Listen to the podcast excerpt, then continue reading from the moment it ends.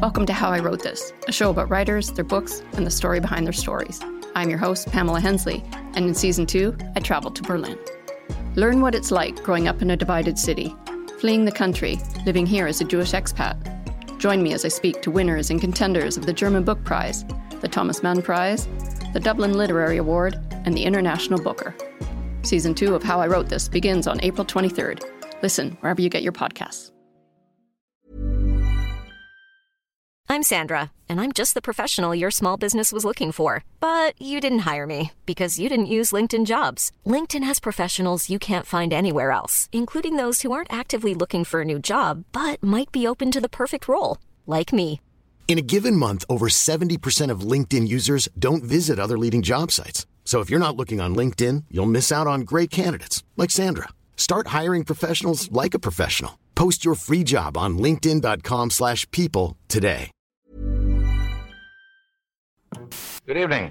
Remember his name. It's Norval Morrisseau, a 31-year-old Ojibwe painter whose works were publicly displayed for the first time last week. The Toronto art world responded warmly to the showing held at a small gallery in the city's Greenwich Village. So, what are we listening to? The audio we're listening to is from a segment that appeared on the CBC program Close Up. It's from September 23, 1962. The collectors had heard the new name and came in droves to see and buy his art. They liked what they saw and snapped up all of his 35 pictures for a total of $4,000. Overnight, Norval Morrisseau, the shy, mystical artist, had found the acceptance he always knew would be his. Wow. So, a discovery of a new talent? The introduction of a seminal figure in contemporary Indigenous art. This is what you call a watershed moment in history. In September 1962, Norval Morrisseau had his first solo exhibition in Toronto's Pollock Gallery. a lot of people try to do art, a lot of people study to do art, and then there's a, a select rare few individuals that, you know, the Great Spirit puts on this planet to give us art. Um, and, and Morrisseau was one of them. This is Corey Dingle. I am Corey Dingle. I run the estate of Norval Morrisseau. This exhibition was the first of its kind in Canada. It was organized by Jack Pollock, who was himself an artist but also an art dealer and gallery owner. Morris was kind of emergence on the art scene. One, it was it was an art gallery. It was a commercial art gallery. This is Greg Hill. My name's Greg A. Hill. I'm an artist, a curator, and an Indigenous art consultant. Greg also wrote Norval Morrisseau, a book that covers 50 years of the artist's life and work. It was work that uh, really no one no one was familiar with. No one had seen that, that kind of imagery before. At least no one who was dealing in arts in Canada at the time. Uh, so was coming from a place, an unknown place, you know. And, and Jack Pollock felt like he was making a, a, you know a grand discovery in bringing this artist, uh, you know, out of the wilderness to the city. We also have to remember at that time that Norval was dealing with absolute systemic racism. Uh, the savage bush Indian, who were degraded in the in the, the eyes of the modern culture. At the time, Indigenous art was not seen as art. It was the domain of anthropologists and ethnographers, not gallerists or even art critics. Right, right. You have to remember that human zoos were still in living memory. Just 80 years ago, you could go to the Jardin d'Acclimation in Paris and see Abraham Ulrikab, an Inukuman from northern Labrador, and his family on exhibit in an enclosure. And still, 16 years after that, a group from Sioux Nation lived in a village on the grounds of the Cincinnati Zoo. Hmm. Indigenous bodies were the subject of exhibitions, so the concept of us as artists, well, this was a radical new idea for non Indigenous audiences. we weren't considered professional and uh, we weren't really considered artists we were considered craft people it was always considered less and it was also valued less Joseph M. Sanchez. i'm the founding member of professional native indian artists inc one of the original seven Joseph was the youngest member of the Indigenous group of seven. He has helped us immensely with this podcast. moxons and mukluks weren't considered at all art today i consider some of that stuff really fine art because of the kind of craftsmanship and dedication and spirit that's put into some of these objects. And in a sense, you know, the, the culture of Native America was always, you know, uh, something that could be sold. And people wanted that culture. They wanted the objects, they wanted the symbols, but they didn't want the people. And that, that's something that we really were, were fighting against in the formation of this group. And also, basically, the world art system, which didn't consider work by indigenous people artwork. You know, these were artifacts. Uh, they could be special, they could be very artistic, but they were still artifacts. If I talk about that 60s moment, and there's a, a, famous picture of that Norval at that show, and he's just standing, just iron spine rod straight up, and he's looking at the camera with firm determination in front of his work. And and there's a little lady off to the side looking up to him and going who is it? Like what who is this person? And she's fascinated by what she's seeing from a spectator point of view he's on display this brings us back to the show at the pollock gallery this is norval talking to june callwood as part of that segment on close up one of the things that uh, we were wondering about is how you were feeling when the gallery show opened, the people came in and looked at your paintings. And it felt nothing. Nothing? Did you feel strange about them? Well, in a way, I was a little strange. Did you feel that they were judging you? Why, why is she talking to him like he's six? That's going to be a theme, unfortunately. Do you think that they understood what you were trying to say with the paintings? I think they, I hope so that they understood me. This week, I understand you made $4,000. What are you going to do with that?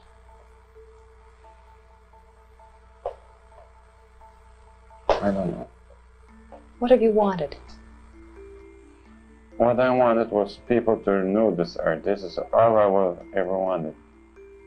But I don't like to be honored. I don't want to, everybody to think, well, here's Norval Morris, so the great medicine man or artist. I don't want them to think that of me. I want them just to think as the I am. What are you? An Indian. An Indian among Indians. Something like I don't like to think the, the artist to think me as a great artist. Like you're an artist and I'm an artist. Mm-hmm. Not because I made four thousand dollars I'm I'm greater than you when you made two hundred dollars last week. It's this way.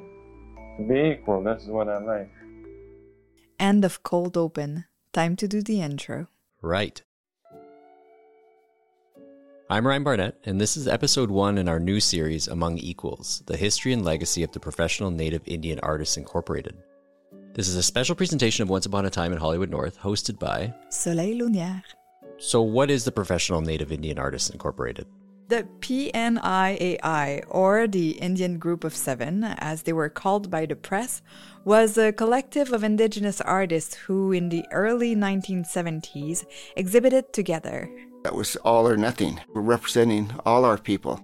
To raise the profile of Indigenous art. That was really a rock star moment for me.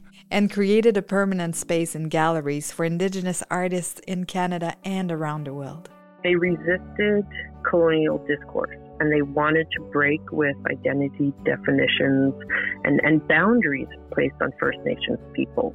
But, it, but there had been a screen in front of them that prevented people from really discerning who they were. And that hole that they made, that they pierced through that screen, um, has stayed open.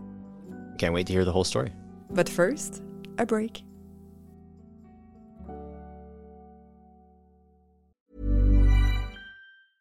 I'm Sandra, and I'm just the professional your small business was looking for. But you didn't hire me because you didn't use LinkedIn jobs. LinkedIn has professionals you can't find anywhere else, including those who aren't actively looking for a new job but might be open to the perfect role, like me.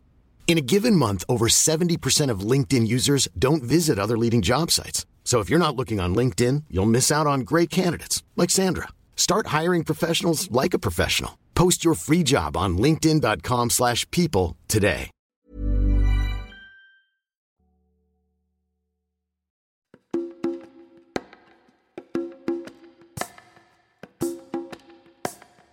Okay, so who were the other members of the Professional Native Indian Artists Incorporated? There was Carl Ray. Carl was a great artist. Carl taught art in remote communities, but Carl was also a great realistic artist. Eddie Cobiness. I love Eddie's um, renditions of wildlife, and I, I particularly so when he goes away from the realistic and gets more into like the Cobiness style, which is, you know, closer to like the second generation of woodland style. Jackson Beardy. He re- represented his people well. Um, he was able to break barriers and he was able to make changes to the concept of Native people. Alex Janvier. I think he's maybe most of all uh, an observer of nature and light, always kind of commenting on the, the quality of light in different places. Daphne Odjig. She's an amazing, amazing individual. Brilliant, I would say. You know, just scary smart. When she began to illustrate the um, the tales of the elders, she began to develop a style that um, is now quite iconic. And Joseph Sanchez. Working with all these artists has been my education in the art world. Uh, my main mentors to date are uh, Daphne Odjig, who allowed me to work in her studio in those early days and mine her library of art books, and the founder of the Phoenix Art Museum. His name was Philip C. Curtis, and he was described as a Victorian surrealist. So that's the Magnificent Seven? That's them. So where do we start? We start with Morrisseau. If I start at the very origin of Morrisseau, uh, I would say that he was a natural born painter. He he was a rare individual where it seemed the timing of the earth was transferring um, from a menagerie of past and, and present. And he seemed to be holding on to, with one hand, the past and, and in the other hand, grasping the present. When we look at Morrisseau's early beginnings, we see this beginning of an individual who is going to have to walk two paths between two different worlds. Norval was raised in Sandpoint along the southeast shore of Lake Nipigon. He was indeed raised in two worlds. He was raised by his maternal grandparents. His grandfather was a shaman and taught Norval Anishinaabe culture and spirituality, while his grandmother taught him about Catholicism. He would say, We lived in the bush.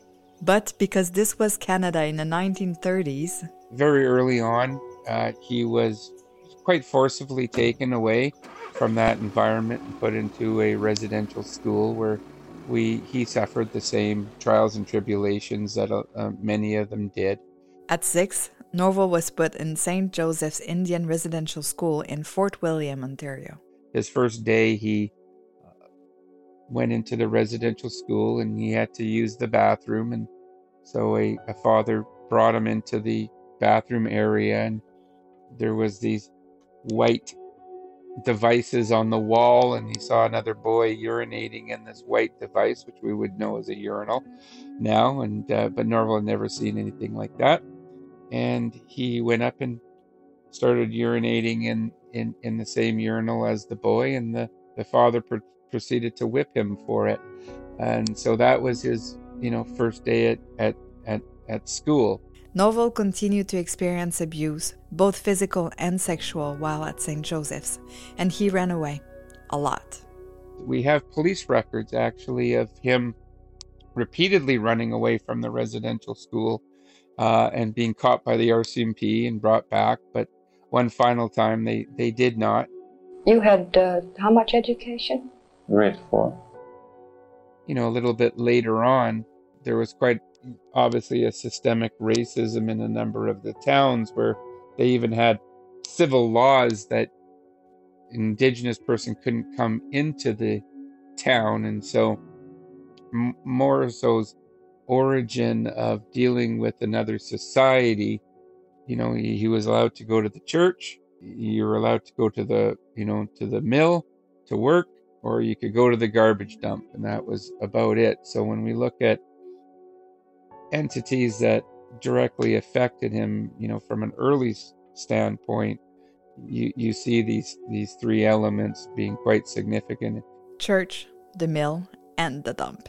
Especially the garbage dump, unfortunately. At 18 or 19, Morrisseau fell gravely ill. He thought he was dying. But as Norval would tell it, he was visited by, you know, some entities and told him that they weren't really done with him yet, that they needed him to do something. And and they told him that he needed to you know, paint these oral traditions of, of his people or that they would be lost forever to time.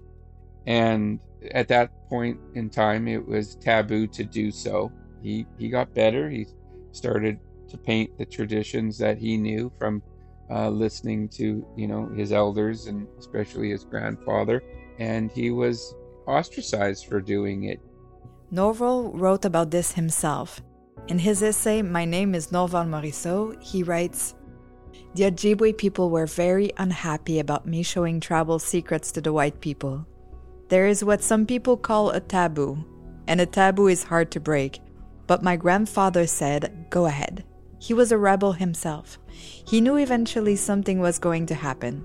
Something had to happen. But it had to be the personal choice of the individual because, after all, you are dealing with the supernatural.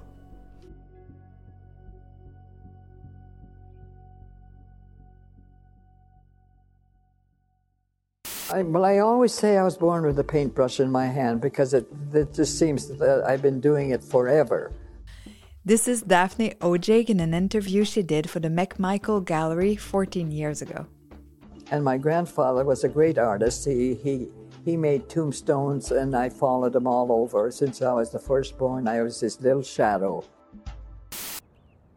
Daphne Odjig was born in 1919 on Wikwemikong unceded territory, Manitoulin Island. Her dad was a um, was a member of Wikwemikong First Nation. This is Bonnie Devine. My name is Bonnie Devine. I'm a visual artist. I do some writing. I've done some curating. I am a off reserve member of the Serpent River First Nation, which is an Anishinaabe territory on the north shore of Lake Huron.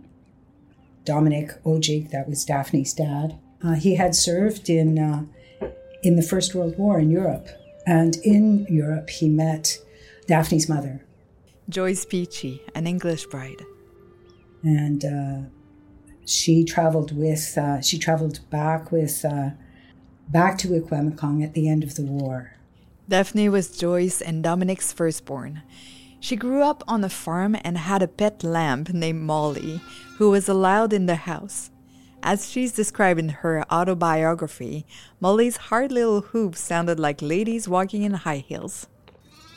She attended the Jesuit run school and early on decided that teaching would be her life's work. She started a little um, uh, play school in which, of course, she was the teacher, the headmistress, and the main disciplinarian. and so she would teach her younger uh, brothers and sister and uh, the neighbor children uh, their numbers, their ABCs, uh, how to read. She had them. Um, you know, when when the younger brother went to school, he already knew um, his times table and everything. So she was very, very interested in an early age, or from an early age, in um, in education. This will be important later. Okay. She was always a precocious artist and would exchange services with her fellow students, drawing in exchange for help for an arithmetic problem or composition. While math and writing were not her strong suit, Friday afternoons meant art class. In that class, they learned watercolors. I can remember this distinctly, Daphne recounts in her autobiography, Paintbrush in My Hand. She says, I remember the teacher saying, You draw that tree as you see it, and you draw the tree, not how you feel about it. Daphne was a little girl seeking self expression. At 13, Daphne fell ill with rheumatic fever, the same disease that had weakened her mother's heart as a child. Joyce was terrified for her daughter, and as a result, Daphne was put on enforced rest for three years. Enforced rest? She spent her days in bed, or not far from it. She had to watch as her siblings went to school, something she loved, but in that time, she grew even closer to her grandfather. Jonas Odjig was the um, stone carver for the village. So he was he was engaged in um, carving the gravestones um, among other things. So he had considerable skills in terms of designing, um, you know, filling up a two dimensional space with three dimensional form as relief carving. Tell me a little bit more about your grandfather because he seemed to loom fairly large in your childhood. This is from a 1992 interview with the CBC. Yes, he played an important role in my life. Uh, he, he was a tombstone carver, and I would watch him chipping out the stone. Uh, and I sat with him many hours on the porch sketching. This is something they shared for years together. Again, from her book, Daphne delighted in sharing the creative process with a kindred soul. You know, her artwork, uh, the way that she made marks on paper, really reflects this uh, notion of carving. So, um, very curvilinear forms, um, a kind of etched line uh, that she was very interested in emulating. I think um, probably learned from her granddad. So, by all accounts, she had a relatively happy childhood? Yes, but things changed when Joyce died. Daphne was 18. And Daphne um, and her sister Winnie left the island and went to Parry Sound, quite a distance away, actually, ostensibly to find work and uh, to try to, you know, um, form a, their own little household. For Daphne, who rarely left Wiki, she was suddenly faced with racism on a daily basis. You know, she speaks about um, seeking work in the community. Uh, she sought work as a domestic. Her education, her formal education, had been truncated because of the illness. So she had a little bit of a, um, a disadvantage in that in that sense. Um, so the work that she sought was domestic work, uh, cleaning people's houses, uh, dishwashing. Uh, as soon as they heard her last name, the door would be closed. Uh, so there were there were no employment opportunities. Like Norval, she found herself between two worlds. For the first time in her life, she was confronted by her own indigeneity, even in her own household. Her maternal grandmother, who herself married a First Nation man later in life, resented being the butt of gossip among the white community of Parry Sound. Daphne and her sister Winnie were aware of the embarrassment their uncles and cousins felt having Indians in the family. The girls' black hair and dark complexions were topics of conversation. Their uncles called them dirty little and Winnie's grandmother called her little p- itself a racist term for a black child. But what about her art? Well, Grandpa Kopagog, the husband of her grandmother, supported her creative life during this time. He built her a work table, a tilting draft table with a little bar at the bottom to hold her paper. So, after her long work days, Daphne would sit at this table and draw or paint for hours. She would take Grandpa Kopagog's old cigar boxes, decorated them with painted flowers and patterns, and give them to her family as Christmas gifts. But when she did this, she signed her work Fisher. Odjig means fisher uh, in um, in Ojibwa. It's um, the fisher, of course, is a small river animal. And she signed her work Daphne Fisher, or sometimes just Daphne. In fact, she did this for decades, only resuming the use of odjig in the 1960s.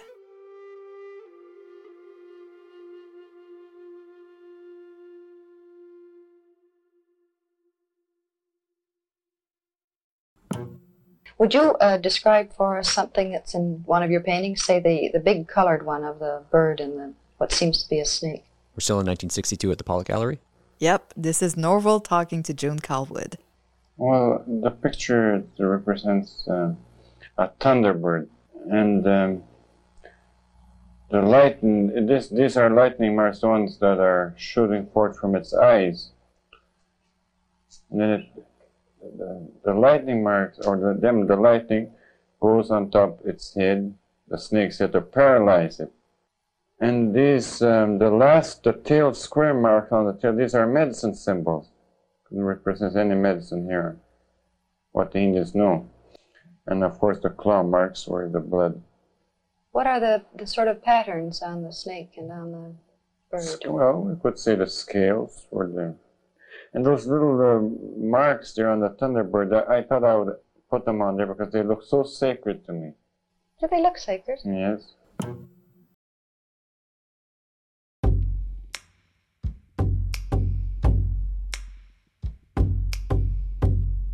Before that, it, you know, indigenous art wasn't really looked at as a an area of art, even though we disagree now with that concept.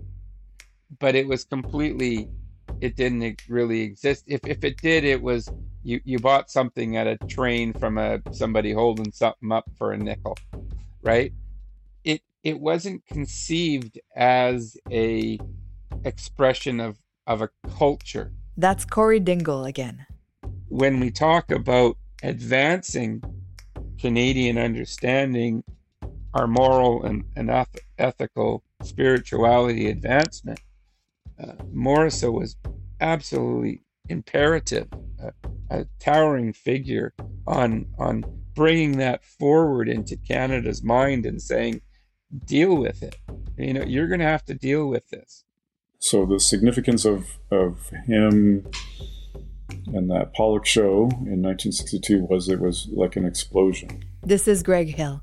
In terms of its emergence, its reception uh, by critics, not knowing anything about something, and then you know feeling the raw power of his work, and that it was something very fresh, something unknown, and realizing that uh, that you know there there might be more um, and, and, and, for sure there was more, more, you know, more so uh, was the tip of an iceberg, really. Because before Morrisseau, nobody painted like this in this form. Uh, they gave us a new perspective for humanity, and taking bits from from everywhere. I people see stained glass windows from the church that he was only allowed to uh, look at uh, in his art. They they see 1960 comic books uh, that he he picked up out of the garbage, uh, you know, uh, bin. Uh, they see you know ancient pictographic forms that he saw, you know, carved into the rocks around the area that he was in, um, and so. And I'm not saying that these are the true origins, but this is what people interpret when they try to define where did these visions come from? I think it was November 62 in Weekender magazine, which was this great little magazine that would come out across Canada. And it was our only, you know, sort of splashy color magazine that we ever saw. And there was a big inset on Morrisseau in 1962 after his exhibition. And it compared him to Picasso at the time. And I think the comparison to Picasso is useful in that Morrisseau created a new visual language for the world, and so did Picasso. But I, I don't really like that label. this is Carmen Robertson. My name is Carmen Robertson, and I'm a Scots Lakota researcher, and I'm the Canada Research Chair in North American Indigenous Art and Material Culture at Carleton as well. Dr. Robertson wrote a book about Norval. In 2016, I published two books on Norval. Um, one is a digital book uh, through the Art Canada Institute that's really geared at more of um, a non academic audience to learn about his art and life. And then the other is Mythologizing Norval Morrisseau, and that is a more traditional academic book, but it allowed me to go far deeper into thinking about sort of the colonial um, landscape around uh, Morrisseau and what he came out of as a, an indigenous artist. And so when Morrisseau entered the scene in 62, Indigenous Man, it was um, difficult for art critics to think about how to capture this new artist on the scene. So, um, although there was some, um, you know, uh, potentially critically positive uh, review of his art by some art critics in newspapers. For the most part, Morrisseau was stuck within this stereotypical lens of what it meant to be an Indigenous man in the 1960s. The same article with the same details was written and published about Norval in the wake of that first exhibition. He was untrained. The generous articles described him as self taught. He was discovered in the bush by Alistair Grossart, or was it Selwyn Dewdney or Jack Pollock? He was willing to sell his paintings for $5 when Jack Pollock proposed an exhibition. He was stirred by nature and the legend of his people. An article appearing in Time magazine declared Few exhibits in Canadian art history have touched off a greater immediate stir than Morrisseau's. The Toronto critics approved unanimously and speculated that self taught Morrisseau may have launched a vogue as chic as the Cape Dorset Eskimo prints. But almost as soon as Norval began interacting with the press, he learned to play the game, working the media and the market.